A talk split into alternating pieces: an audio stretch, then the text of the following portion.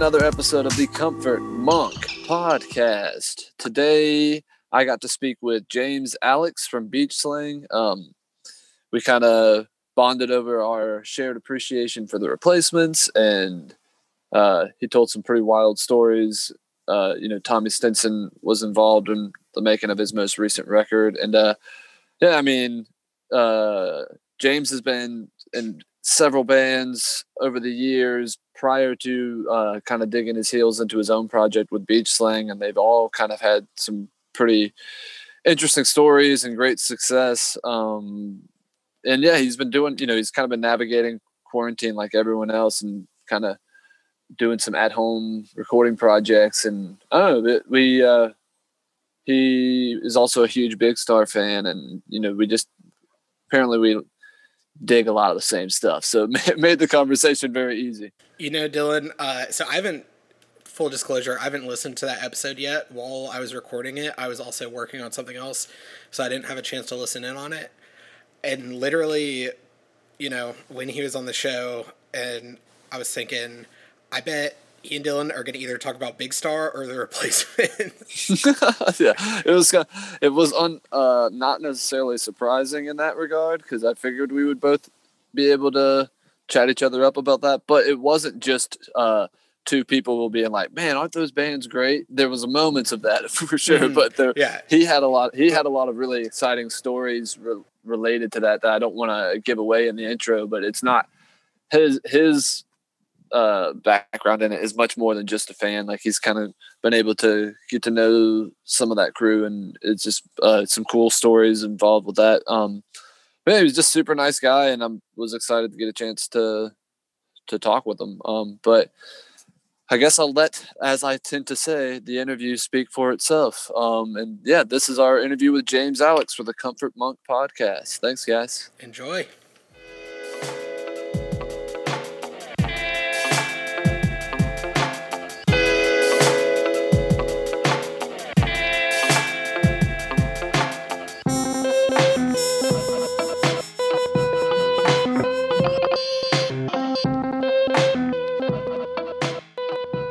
Well, I guess I actually started in the um, the the Lehigh Valley. It's like a I don't know an hour hour or so north of Philadelphia.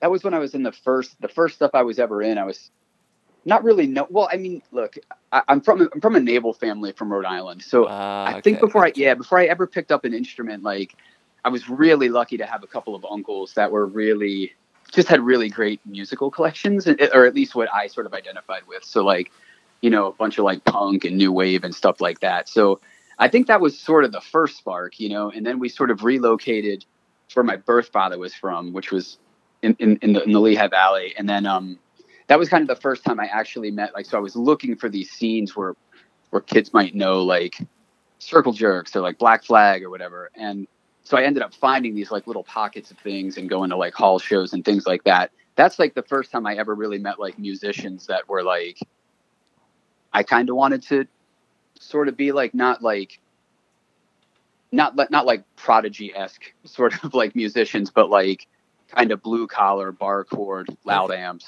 Right, that's you know? huge, man. The the musicians that feel like they're uh, I don't know attainable somehow. Like it, it did. It, it, that's just it, man. It, it felt accessible for like the first time, like the first time to me. And I suppose that that's sort of like the the sort of doors that like punk rock kicked in for me, you know. Because when I would hear like like whatever it might be, things that I'm a huge fan of, but like whatever it might be, like like Bowie or um, uh, you know anything of that ilk. I was just like, yeah, but you know that stuff almost feels like from like outer space or something, right? And then it was like, but then it was like, well, he- here's the Ramones, and I was like, man, I can't even really play guitar, and I can play this, right? And that's like, you know, when you're just like a little little little little rat right? And you're trying to figure out like what you want to do with your life and figure yourself out. Like that sort of like that that kind of quick gratification is like it felt like what i you know that little preteen or teen angst you know really needed a place to place to go and that that was it you know? Um, yeah man and i mean that's that's what's going to get you the, the motivation to to really keep at it. You know, some a little bit of give and take. Finally, you can play a song top to bottom, so you feel like you're you have that under your belt, and that motivates you to maybe try to write a song or or whatever. Sure. as Sure, opposed man. to you know, if you listen to something that's just way intimidating, it makes Right. it scares you off from picking up the guitar in the first place. You know. Yeah.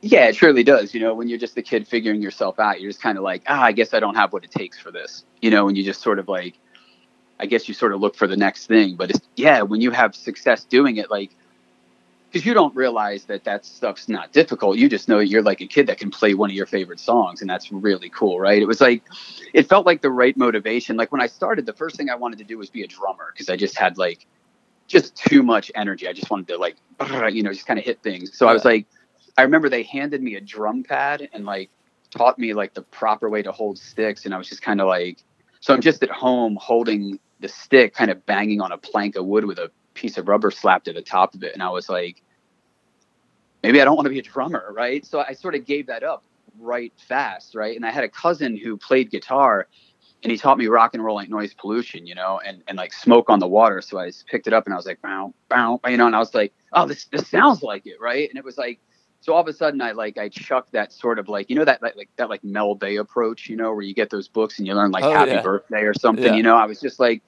yeah, that's not going to get me there. But then when I was like when I learned like you know an ACD song or Deep Purple, just a riff, you know, nothing difficult. But I was like, that's what I needed. I didn't want to learn Happy Birthday from like in a Mel Bay book. I just wanted to like hit a guitar loud, distorted, and kind of like I wasn't. I didn't care about being good. I just wanted. I wanted it to feel good. And it's like right. I, you know, I probably sounded like a train wreck, but to me, I felt. I felt colossal, you know. And I was like, yeah, that that that was that that that cracked it really wide open for me, I suppose. Dude, do you, do you remember when uh the first time as a kid, like, you know, you're playing a guitar and it just like, you know, you're trying to sound like all of these rock records or whatever that are inspiring you, and then you're like, why doesn't it sound right? And then you hit a distortion pedal for the first time, and you're like, holy shit, that that's Oh, it, that's yeah. the sound. I didn't realize it.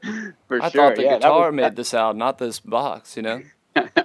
for sure yeah that, that that was everything for sure because I that, that that gets back to that like that feeling right it just it felt like power you know um you know and when you're just you don't have a lot of that in the world you're just sort of like you're told you know you're a kid man you're sort of told what you need to do and where you need to be and all these things and you know before you drive or can do something like that to sort of escape that was sort of like my first little my first little jump into that like this is Mayan. Like it just it felt like escapism. It felt it's just really great. And I suppose like look, man, all these years later, I'm still doing it. Still Yeah, and still honestly like just chasing that feeling. You know, that feeling it felt like when I first, you know, like you said, man, first hit like a guitar with like distortion on it. I was like, I don't know. I know it gets really it gets really cliche and maybe even hokey, but it's like you feel found for like the first time. And Yeah. it's like, I, yeah, I suppose I'm able to like I suppose I'm able to stitch those words on me. I mean, I've been doing it for for a minute, so I was like, I don't think it's a fad for for me. I think I'm stuck with it. So yeah, man, yeah, for sure. So so you've got you got this guitar and you're finally making these sounds that you dreamed of. So when and you found this little scene, but what's the next step? When did you start, you know, piecing together songs with people and, and trying to do something with them? Yeah, well, I, I honestly, for me, I sort of, I sort of, I sort of cheated my way in. I suppose just out of like, I passionately cheated my way in. I was there was Okay. this there was just this like local band that I just, I just loved. I, I thought they were just, I couldn't believe that kids like my age were like could do what they were doing. I mean, they sounded amazing to me. This was like sort of the stuff like, it was sort of the stuff I was, I was listening to. But these were like kids who lived close to me, and I was like really knocked away. So I was just basically traveling anywhere they went um, to just kind of see their shows. And just, you know, I, I knew everything sort of frontwards, backwards, diagonal, all that stuff. And then, yeah, one day their, their, their guitarist was splitting or whatever. And they were just like, look, you know, they're like, look, man, you're, you're at all the shows anyway. Like, do you play guitar? And I was like, yeah, yeah, a little bit. Um, and they're like, you, you want you want to play with us? Like they never heard me play. They never heard me sing and I just went down first rehearsal and just we just played through everything they had. Like I said, I, like I knew it. You know, I was um, so it was it was that way for me. I sort of it wasn't very clunky. You know, I uh, transition. I was just like I was going to these shows like falling in love with you know everything about it, and then it was just like as it happens, you know, which was my favorite sort of local band or whatever, just had an opening and and decided to roll the dice on me and like eh, eh, that that's it you know i've been playing since then in bands Nice. and stuff And what, what Yeah, was that? What was that band? uh, they were called weston That's what I was thinking. It, it must have been that band. Yeah. So how Yeah. how long were you playing with them? um man i guess it's probably i don't know eight year eight years so somewhere somewhere in that world somewhere somewhere close to a decade i suppose um So that's probably where you got the bulk of your like first major touring experience, right? Oh, without a doubt. That was the first time I'd ever like left home like without an adult, you know? Um right. yeah, yeah. So yeah, it was that. It was like to be fair, man, that that was honestly where I learned pretty much everything. I mean, I, I really learned how to write songs from Dave and Chuck.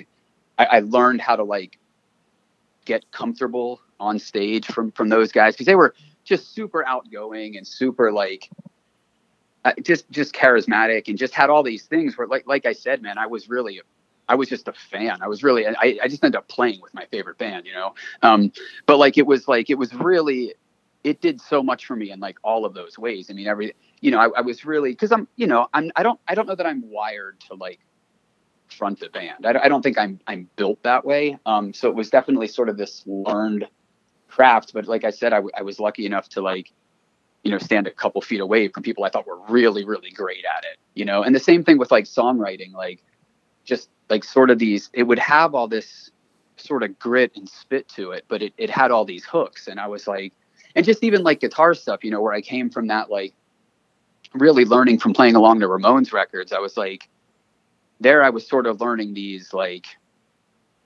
these sort of like Keith Richards augment augmented sort of things where it was like, wait, the rhythm guitar doesn't just go like ding ding ding ding ding ding. You know, it was like you can do this kind of cool weirdo. And I was like, oh, those things are what really layer, you know, sound. And it was like, you know, it, it you know, it, it was still punk rock and all those things, but it had such an like an underbelly of pop to it. And that was that was completely those guys. I really like they really, really taught me like how to sort of smash those worlds together. Um yeah, yeah. Yeah, that's awesome, man. Yeah, that's Yeah. that's something that is even hard to place a value on, man. It's just you know you've probably been able to use it throughout your entire career since then. That's amazing. Yeah, that's just it. Yeah, I can't I can't overstate like how influential like those two guys have been on you know, n- not only in the beginning when I didn't really know like what I was like how to get to point Z from point A, but I just I didn't even really know who I was or like how to be or like you know, being interviewed or like being it just every little sort of nuance about what I learned about how to be in a band, I really learned in that band, you know. Well, so did the other guys in that band, the the primary songwriters, have they been making much music since the end of Weston? I don't think so. I mean, I know, I, I know that they've been, they've been writing it. I, I don't know how, how much it's, it's gotten released. Um, but I, I, you know, I, I know that they still, I mean, I, I talk to Dave all the time for sure. Um, so I know that it's still, I, I think once that stuff carves that deeply and you, it never really goes away. Right. But, Right. but I don't think they've been chasing like releasing anything or touring, you know, like where like, you know, life sort of catches up and you've, you know, you got, you got family now and jobs and things like that. You sort of, you know, time becomes this kind of wild commodity. And I'm not really sure, you know, where that sits with them, but yeah, I know, I know, I know they write, and they still like make things. I just, I just, I, I don't know. I, I, I'm not wholly sure if they're like necessarily interested in trying to like, I think it's just they, they do it now because they just want to do it, but Yeah. not necessarily chasing Well, it further than that. Something special about doing it for that reason is just Oh, it's very without a- pure and and the best of intentions. Sure, sure, without a doubt, man. So, man, I, I feel like you probably talk about the replacements all the time, but being a huge replacements fan myself t- as well, I gotta like take the opportunity to, to vibe out with you on it, man. Uh, Oh, Uh, right on. Well, I never tire of it. If that if that if that makes you feel any better. man. nice, that's great to hear, Right man. Um, Please, of course. so, uh, do you remember when you first kind of got turned on to them? Yeah, man. I, not to sound like a, a, you know sort of a broken record here, but it, it was Dave from from Weston who, Oh, who turned me on. Yeah, who turned me onto the mats because it was like when I was like responding to like his like that guitar noodling stuff, that sort of Keith Richards, not just you know, not just Ramone bar chord stuff. He was like, yeah, man. He's like, well, have you ever listened to the replacements? And I was like, no, I, I don't know them. And he's like, that's where I'm, that's where I'm, I'm yanking it all from, you know? So, so yeah, so he, you know, he, he turned me onto the mats and just kind of took me through, just sort of took me through. He's like, you know how those records sort of have Oh, it's a journey, you know, man. It's, it is. It's a journey, right? So that's perfect word for it. So he, he sort of set me up with like, you know, sort of these, I don't know, sort of definers for each one. Be like, look, if you're looking for this, you want to start with this record. If you're looking for that, jump to this one. Like, but yeah, he he, you know, when you, when you talk about how the value can't be overstated, I mean, there's another moment, right, where it's like, it now it became like, you know, I wanted to play guitar because I saw Pete Townshend like, you know, play, right? But I wanted to write songs because I heard Westerberg, you know. Oh, So it's like that was like, you know, that like that moment's like incredibly, incredibly uh, pivotal for me. But but yeah, again, man, that you know, like Dave's influence on me. Yeah. Nice. Do you remember which record was the one you ended up diving into first? Yeah, I, I, I yeah, it, it was, it was Tim because I think that Oh, was ah, his dude, favorite record. you know- yeah, I think that's the unsung hero. People, a lot of people talk about it like it's. I mean, you know, I guess maybe because it's directly after "Let It Be," which is like often times, more often than not, people's favorite. But people talk about the like '80s production on it or whatever, and, and some Sure. people will try to put it down. I'm like, I don't know, man. That was the one that I that got me first when I was younger too. right on, man. Yeah, well, I mean, it's, it's, it's, it's pretty flawless record, right? Yeah, it's like, right. um, I don't. I yeah. think that the the slight shift in like some of the tonal quality of the record doesn't bother me at all, man. I feel like it's much less of a dramatic shift than "Pleased to Meet Me," but I, I, "Pleased Sure. to Meet Me" has grown on me more and more every time I listen to it throughout life. You know, I think it, when I oh, was ye- when I was a kid, I got hung up on like the oh, this isn't the version of "Can't Hardly Wait" that I love with all the horns on it and all. And then now I'm like, ah, we s- we've got the Tim version. It's not on the record, but we've all right, heard it, right. and it's That's it. Yeah. that's that's kind of the version, but it almost adds to the like mythology of that song that it seems like they just could never get it where they wanted it in the studio, even though it's a lot of people think of it as one of the best. You know, yeah, um, yeah, for sure. have you heard that that demo that's that's just kind of the the rhythm acoustic and brushes that Alex Chilton recorded? Oh, no, no, no, no, no, no. Yeah. Well, it's Oh, Alex man. Chilton recording the replacements. I mean, uh, Oh, oh, I have to like. No, I don't. I don't think I. I don't think I know that one. Or You're. Yeah, you're not talking about the. uh, uh Wait, un unless I do- unless I I do know it because I know they. We're talking about not that Tim outtake, right? Is that It is a Tim referring- Oh yeah, yeah, Yeah, yeah, yeah, yeah, yeah. Sure. Okay, I know that though. Yeah, yeah, yeah. Of course. yeah. Yeah. I, well, I love that too. It's like even even like the lyrical approach. It's so much sadder, you know. Yeah. Like I'll- it's just like it's just like razors, man. It's definitely like broken glass stuff. So I was like, yeah, yeah, yeah, yeah, yeah. I think uh, the the only thing that still I would prefer would be different on the uh, "Pleased to Meet Me" version of, of "Can't Hardly Wait" is that he he omits that uh, that water tower lyric. Mhm, He replaces sure. it with something else, and for some reason that's always been one of my favorite lyrics in the song. So it's like a slight bummer that it's out of there, but it almost makes you appreciate it more in the versions that it is that it's not on the album version. So it's all part of the story, man. I'm into it. Yeah, for for sure, for sure, man, for sure. well, that's awesome, man. So Yeah. So you know, I guess you know if, if we're following the kind of narrative arc of, of your story here, you know, you've you've gleaned all this information from and all of this like musical education from your time with Weston. Was there like a, a pretty big window between that and picking things up with beach slang, or what was the time frame like there?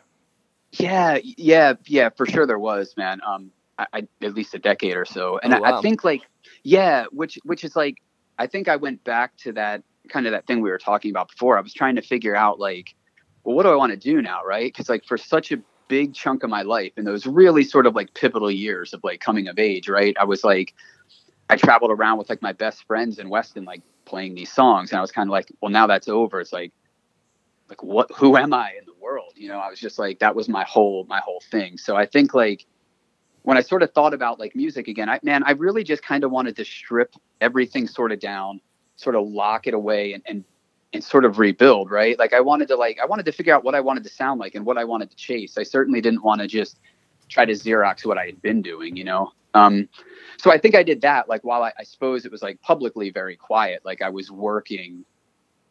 Yeah, I, I was working diligently, like trying to like crack whatever it was I was trying to crack, right? Um, so yeah, heaps of songs and like most probably junk, but it's it's like all that sort of like that getting to where you want to be kind of thing. So I think it was just that, man. I, I just decided to like, okay, I'm not going to tour. I'm not going to be jumping around on a stage. I'm going to try to like, try to take a real crack at this songwriter thing, um, and sort of figure that out. So, so that's what I did. And then like, sort of always like I've always talked about Beach as sort of this accidental band, right? I like ended up writing what was like the first EP, and I just let some friends hear it because I finally felt like maybe like I'm starting to find this thing I'm looking for, and then my friend said to me like you, you know these are like too good to just like die in your rooms like let's just record them like let them exist you know and i was like okay yeah cool and then we we did that. We thought it sounded okay, so we reached out to our friend Mike, who had a small who has a small label, and was just like,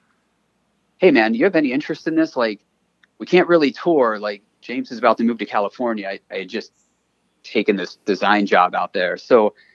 But, but like you know we'd really love to put it out we'd really love for you to do it and he was like oh yeah absolutely don't worry about playing a show don't worry about it right so it was like and then that's sort of how it happened right and then it was like i was out there I, I remember and it was just like I don't know, it just started to get reviewed and, you know, people were kind of taking to it. And I was just like, maybe I should, maybe I should move back to the East Coast and figure this out. And like, that's exactly what it was. It was like, I, I just, you know, I didn't, I didn't expect to have another, I, I don't know, to be given another go at this. And then it just sort of, it sort of happened. And I feel like stupidly lucky every day. So, but yeah, but that that's how it was. I mean, I was I was just I just I just wanted to get better at the thing I I love doing. You know, not really expecting it to um I don't know for even anybody to really care to be to be truthful. You know. Right.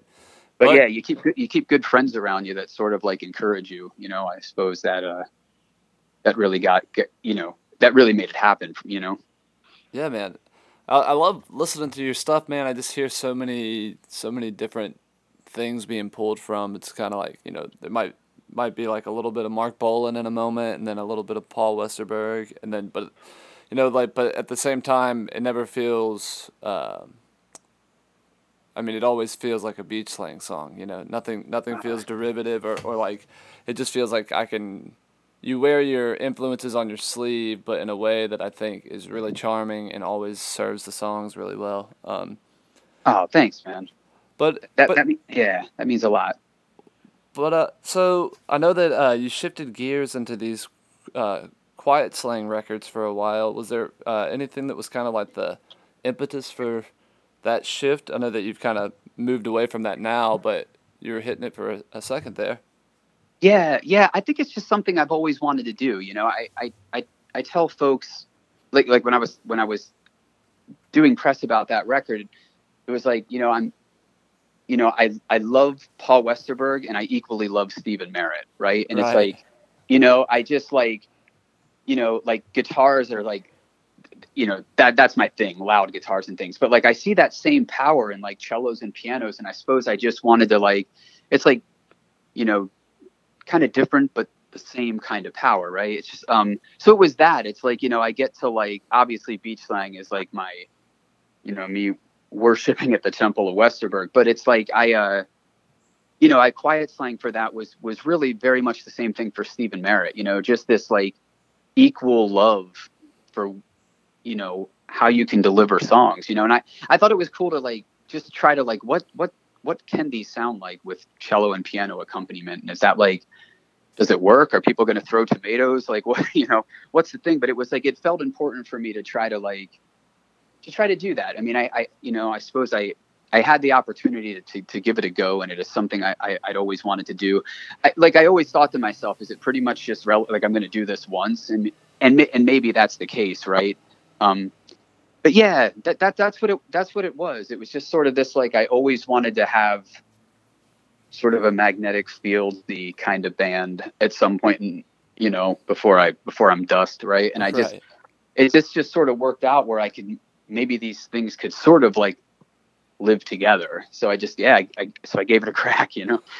well, I, I can definitely see why both Paul and Stephin have been so influential. I mean, they're like Steve. Uh, I mean, magnetic uh, fields. I mean, they're the the lyrical depth that's going on there. Like sometimes it can be the like the most simple and bare bones musically uh, the track, but uh, and then you'll have like like what's the song the uh, Papa was a Papa was a rodeo. Is ro- a rodeo, yeah. God, yeah. that yep. song. It's like it's just ridiculously moving lyrically, or like the Book of Love is is a great example. I mean, I know those are kind of fan favorites, um, but no, you know, sure. every single one of those songs kind of hits like that. He he has such a way of writing these tiny little pop gems, but with oh, like, with just yeah. gut punchers sprinkled all throughout the song. You know, he uh, he does for sure. I, I I just I just put out this like just this home recordings record that I've been doing while in quarantine, and I I covered Book of Love on that. Cause it's oh, just like awesome! Such such a knockout, right? But I was like, and I rem- I remember getting like turned on to the magnetic fields and like just in that song, you know, that Reno Dakota song where I was kind of yeah. like, what is this all about? And it's kind of like, you know, uh, I don't know the score, you know, and I guess like he scored like The Godfather or something. And I was kind of like, how do you take that on as like a lyrical challenge and you make those rhymes happen and they're so smart? And I was just like, I, I like, I always go to that song just in terms of like, you know, I'm always, I, I think this is, this is, this is my, this is my thing, like in, in sort of writing songs. It's that idea that it's just like, there's nothing that exists. And then all of a sudden you just sort of like you smack things, you hammer some things together, and it's like all of a sudden there's this like thing, right? And I was right. like, so it's like Stephin Merritt like sat down to write that song. It was like there was nothing existed before that, right? So there's no, and then I look at like just the mindset to get into the idea of that lyric approach and then to execute it so so brilliantly. Like I was just like, it's like it's like equal parts inspiring and equal parts like I just want to throw in the towel because I'll never be able to do that. Right? It's like that. That yeah. Th- th- those guys are just you know absolutely brilliant, genius, beautiful human beings. Like so, it's like yeah, like, and I, I suppose like, like that, that that that's it for me. And I and I like having, I would say, perhaps my my two largest influences being or at least seemingly being on different ends of the spectrum, at least in right. execution, right? Like I like that. I think it it allows like, or maybe for me to fall so, somewhere somewhere in in that really long pool between them. Um, you know, yeah, because that's like, like Westerberg said that thing about like, um, you know, if you steal from everybody, they can't put a finger on you. You know, right. I like you know, that's the thing. If I'm pulling from all these sort of disparate kind of places, maybe it uh it allows it to come off like yeah like you know beach slang in, in, a lot of ways like i always i never think of myself as like writing albums i think of like myself as like i'm writing mixtapes you know that like i'd want to hear right and like right. so it's like i think of like influences of like people i love but when you, you mash all that together and i suppose it comes out sounding like beach slang instead of like oh yeah that sounds exactly like whoever right um but i think that's it is i'm just such a like you know hard on my sleeve fan of rock and roll that it's like so much sort of pours in that I I suppose like it's that Westerberg thing, you know, it's like it doesn't become any one strain of anything. It's just this sort of you know lump of lump of influence, you know. Right. Totally. Yeah. well, man, I, I know that it's it was had to be super disappointing for you that the Heartbreak City tour didn't mm. end up going down. Where where all were you planning on headed with that tour?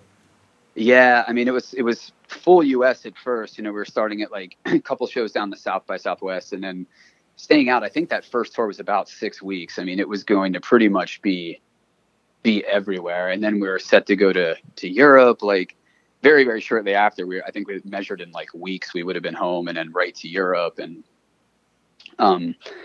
So you know now it becomes this it's like this thing, right? Like, so we put an album out, but it, you know, we sort of like chopped top chopped down a tree in a forest, but no one was around to hear it in terms of touring, right? It's like right, right. So it becomes yeah, this have, thing. Have you been, you know, able to kind of figure out a, a new approach to navigating putting out records. It's like Yeah. obviously the the tried and true method is flipped on its head Yeah. this year.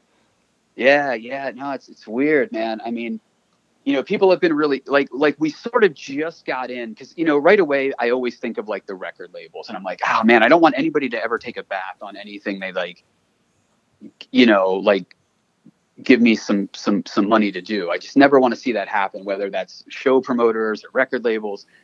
So fortunately, in, in that way, we were able to get it out sort of right before the world sort of sort of shifted. Um, and and it you know it, it it did well out of the gate. So I I know that I think everybody's covered in terms of that. Um, but yeah, in, in terms of putting out records, I don't know. You know, I, I've got half of the next one written. I'm I'm actually I don't know. I'm being optimistic enough or stupid enough to think like, well, maybe it, we'll just put another one out when we leave for tour again in March, right? Like I'm Right. just going to like, I just I look, man. I've tried to do it, but I cannot beat the optimism out of me. I, I just think it's like I'm, you know, I. uh it's just kind of, it's it's just that so i think i'm just gonna like just trek forward and push and like do this thing i love and hopefully you know hopefully it, hopefully it works out so Yeah. i mean it'd be kind of cool in the way that we end up in essence really kind of touring maybe two new records so so that's the hope but you know who knows man Yeah, yeah, yeah. It's uh, definitely important to like keep that that positive energy towards what you're doing because, it, like you said, there's plenty of things that can kind of drag you down uh, or just uh, you know deter your you know creative agenda. But yeah I mean, you know, if anything, you've you know you've got decades of, of touring under your belt. Having a a year to, to take off won't hurt you. You know, I mean, Yeah, long yeah. term.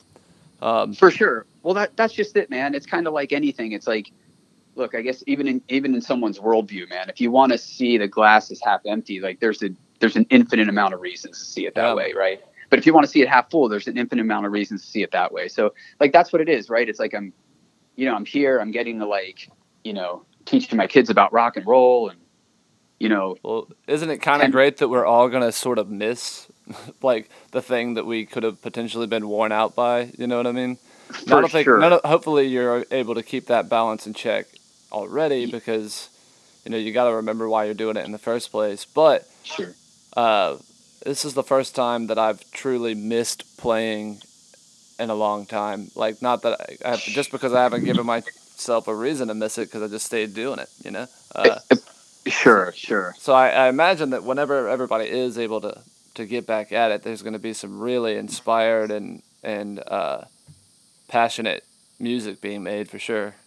Well, that's just it. Yeah, and just like the intensity it shows, like to just be in a like a loud room with good friends, like just listening to rock and roll. Like I, it was just like like when I was I was I, I was on your site and I like clicked on. I was watching this um live show from like Hunter Gatherer. Oh And, yeah. yeah, and I was just like I saw that and I like like for it 10 15 seconds I I like I don't remember breathing in or out or anything. I was just kind of like I was just fixed on like how much I missed exactly what that room looked like and felt like and just smelled like and you know and I was just like man I have like little pops of moments like that where it's like I know how much I love this like I know how much I miss it. And then i like I and that moment happened like half an hour ago and I was like but man I didn't know I missed it that much right, Right, it was just like these like pointed moments kind of happen where you're just like, oh man, I can't wait to get back to it. And it's like, yeah, yeah, yeah. So, Dude, so I there's mean, definitely I've gotten the same pacing. the same feeling from watching like how I, some sort of live footage from like I don't know if it was something for the show, getting prepared to talk to somebody or, or what it was, but it was just a huge crowd and like this. I was like, wow, that's such a like. It almost feels like a foreign concept already. Like I mean, it hasn't Right, been that right. long, right. but I can imagine. I mean, by the time that this, by the time that that kind of experience is able to be done responsibly again, I think it'll feel like a really long time, man. it'll be- without a doubt. Which I also feel like is going to shape a bit what the transition is like. You know, I mean, there's going to be some people who are just like, st- you know, stay a little freaked out. You know, which Sure, I is understandable too. Like it's sure. I never thought twice about being in a room full of 300 plus people before, and now I'm like, damn, it's kind of Yeah. an insane situation to be in. I bought tickets to for for my uh, my parents and my girlfriend and I to go see the Rolling Stones right before this shit happened. And I'm Oh, like, now I don't know when I'm gonna want to be around 10,000 Right. plus or however many. I don't know. It's a football stadium. However many people can fit in it. You know, I've never even Yeah. I've never been to a concert that was that many people to begin with, so I was kind of overwhelmed by the thought of it. But now I'm like, damn, this is a crazy concept. Yeah, yeah, yeah. It's weird how it all feels, man. I, yeah, of course, I hope for all of our sakes, you know, that passes because that, like, you know, man, I'm sure you can relate. That, that just being in a room and, like, you know, just like whatever it is, like smashing beers together or hugging or arm in arm singing a lyric, like, I, I, I don't know, man. That feels pretty devastating to think. I know for that to become that- a relic of the past would be just It- an, an insane notion. For sure, for sure. For some Yeah, people, that's everything. You know what I mean? Like it's that's it's hard that's to it. imagine it without that. Um, but you know, I, I think in one shape or another, you know, live shows are going to come back. It's just going to be a little bit of a, a new take on it, I suppose, to say the Yeah. least. Right on, right on, man. Well, dude, uh, I know it had to have been like an amazing uh, feeling getting to collaborate with Tommy Stinson after you know, you know, being inspired by his music for, for so long. How how Sure. the hell did that shit come about, man? That's amazing. Yeah, yeah. It was it was it was pretty unreal. Um, it, again, it was one of those things where somebody in his camp reached out to us. I remember getting this email. Um, we were both just happened to be playing Riot Fest that year, so it's got to be I don't know three, four years, three, maybe three, four years ago. Um, so it's like you want to do this like five day run with Tommy to go to. You guys are both playing Riot Fest. I was like, it was the fastest yes I've ever like written. Right. Um, and then we just did. We so we just we just toured out to Riot Fest and just you know got to kind of become you know like little short tour friends. But you know you're thinking like, oh you know you do this a lot, but does it you know I, like I didn't know it would ever be like oh man I actually like we talk we're like friends in the world now like I never saw that you know the guys in the mats you know um but it was this it was this wild thing like his his drummer is the drummer from Guns N' Roses. You know, his bassist played with like Jack White. It was just, he just had this like a crazy like band that was touring with him. So like it's got to meet like all these people that were just amazing and sweet and humble and like just wildly talented, right? So it was like so but that was it, right? So we would just like hang out every day for a week or so. And then just kind of became, you know, I I guess I'm allowed to say friends now. Um so then it was like uh yeah, it was like making the record. I don't, you know, I don't really have, a, I have a touring band. I don't have a band, you know? Um, and the one thing that's been this sort of like juggled thing for beach Beachlang has been a bassist, you know? So I, I like, I knew the drummer I could come in, all, all that stuff was sort of worked out, but it was like, I didn't have a bassist. So I just sort of reached out to him and I was like, Hey man, Yeah. you know, it was, it was one, it was one of those, right. Where you just sort of like, you just throw it against the wall, you know? And uh, he was like, yeah, man, be great. Like, let's do it. So it's like, I cut the record in Buffalo at like the, at this studio that like the, you know, I did everything there except bass. Tommy was on tour with the Lemonheads. Um, and then like he got back and he's like, all right, man, come up. So then I went to his place.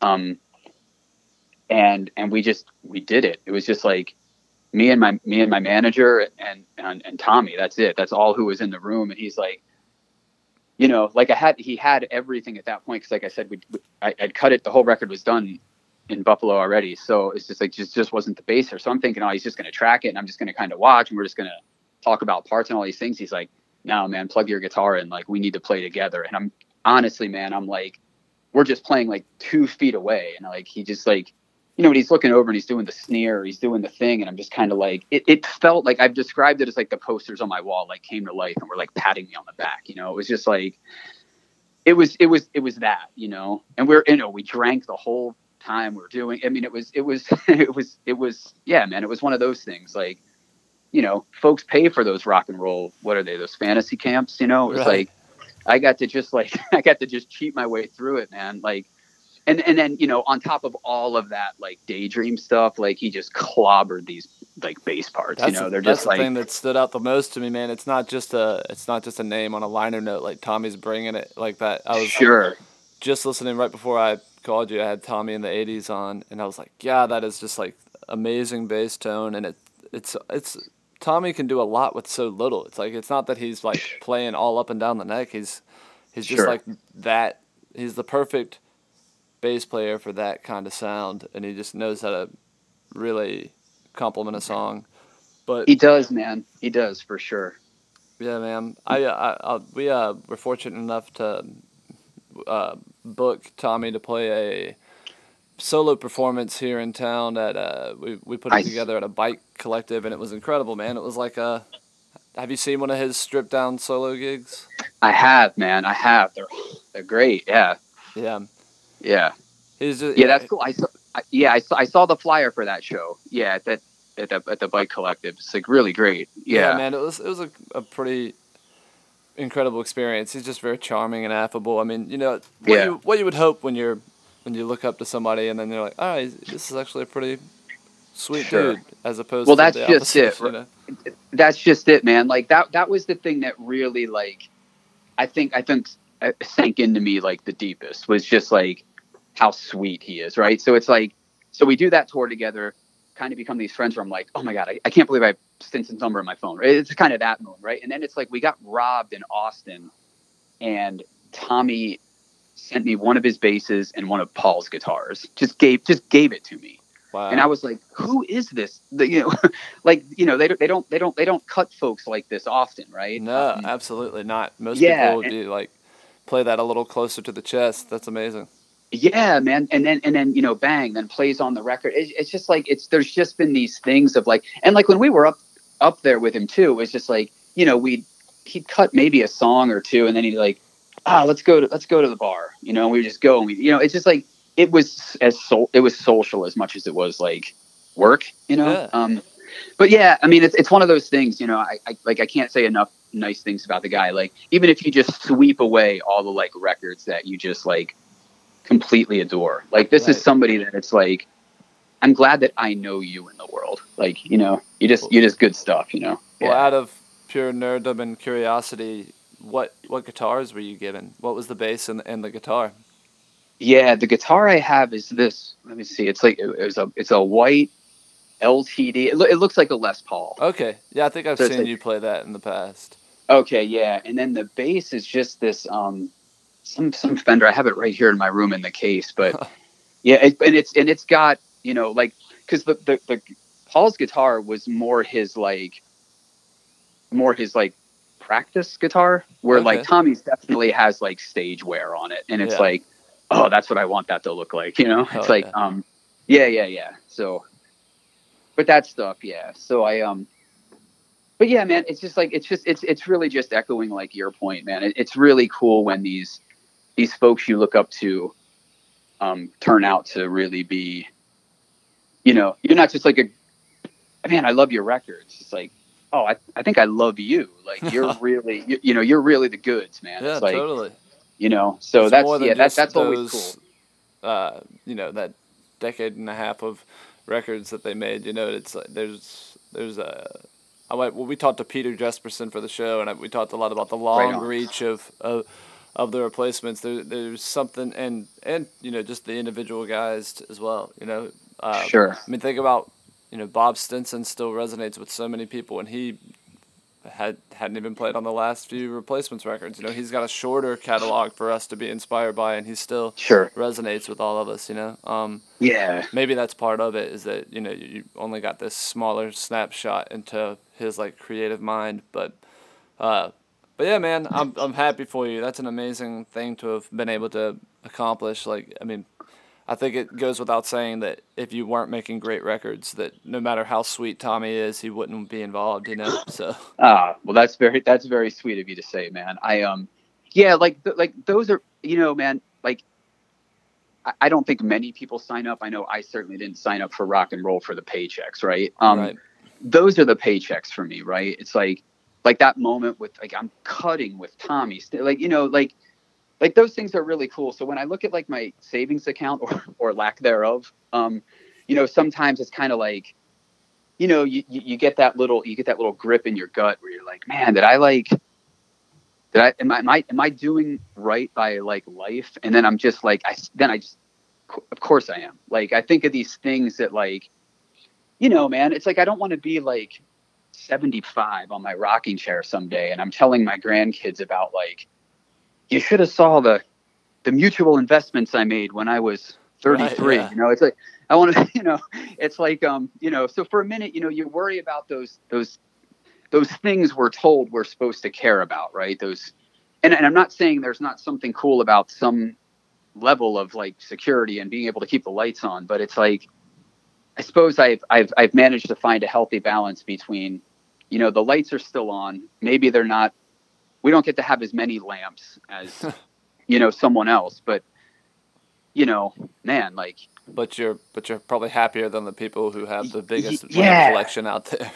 Yeah, that's just it, man. Qu- quality over quantity, kind of kind of stuff, you know. Um, and I think I think too. I see that I see that resonate, you know, with like these like little human beings that like I'm responsible for at least helping to sculpt, you know, and it's kind of like I like that they're gonna dig like getting an old Stones record like more important than like getting I don't know some expensive plastic piece of junk, you know, that all their friends might get, right? It's right. like I don't know, you know, there's something about where you place value in, in, in life, and I I hope I hope I'm making I'm making smart decisions in that way. But but I, I feel I feel pretty good about it so far.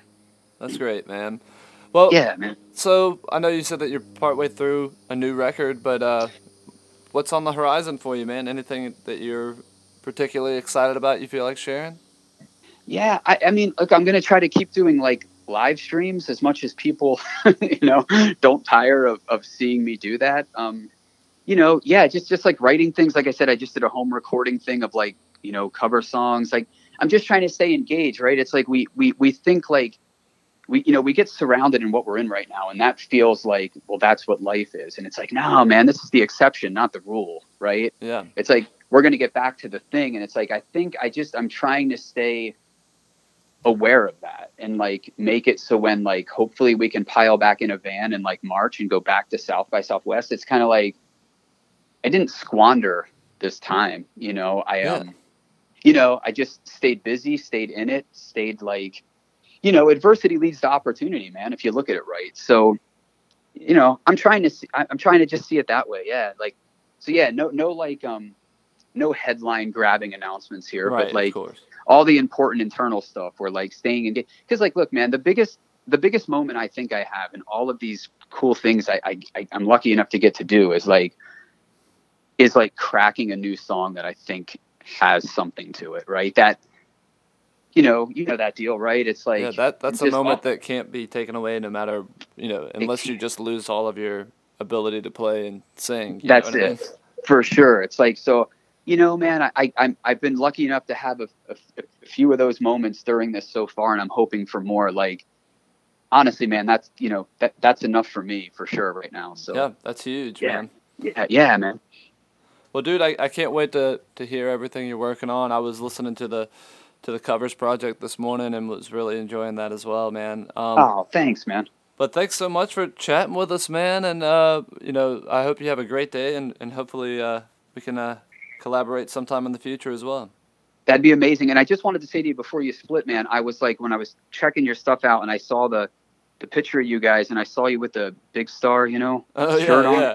I was like, I felt, I felt this brethrenship with you, and I just felt like I needed to say that. Well, that's amazing, man, and thank you yeah. for and for checking out some of our music as well, man. That's awesome. I appreciate that. Yeah, of course. I saw a couple of Mats covers on that. Um, yeah, yeah, that yeah. Record. So, yeah, I'm, I'm digging in hard, man. I like, I'm hope, hoping we can get down to South Carolina on this next run. I didn't when I saw like Hunter Gatherer, and I saw it's called Cola Town Bike Collective. Yeah, I was like, I was like, man, you've got like you've you've got you've got a you've got real real real real sauce going down there. So yeah, man. If you yeah, get back really, down to Columbia, we should get something going together, man. That'd be incredible. That that'd be amazing. Yeah, let's definitely keep in touch. That that'd be really rad, Dylan. Thank you, man. Yeah, man. Well, uh, thanks cool. again, man, and and we'll send you the episode when it's wrapped up. But yeah, man, I appreciate it, and we'll talk to you later. Yeah, sounds great. Have a great day, man. See you, man. Bye bye. This has been a Comfort Monk production.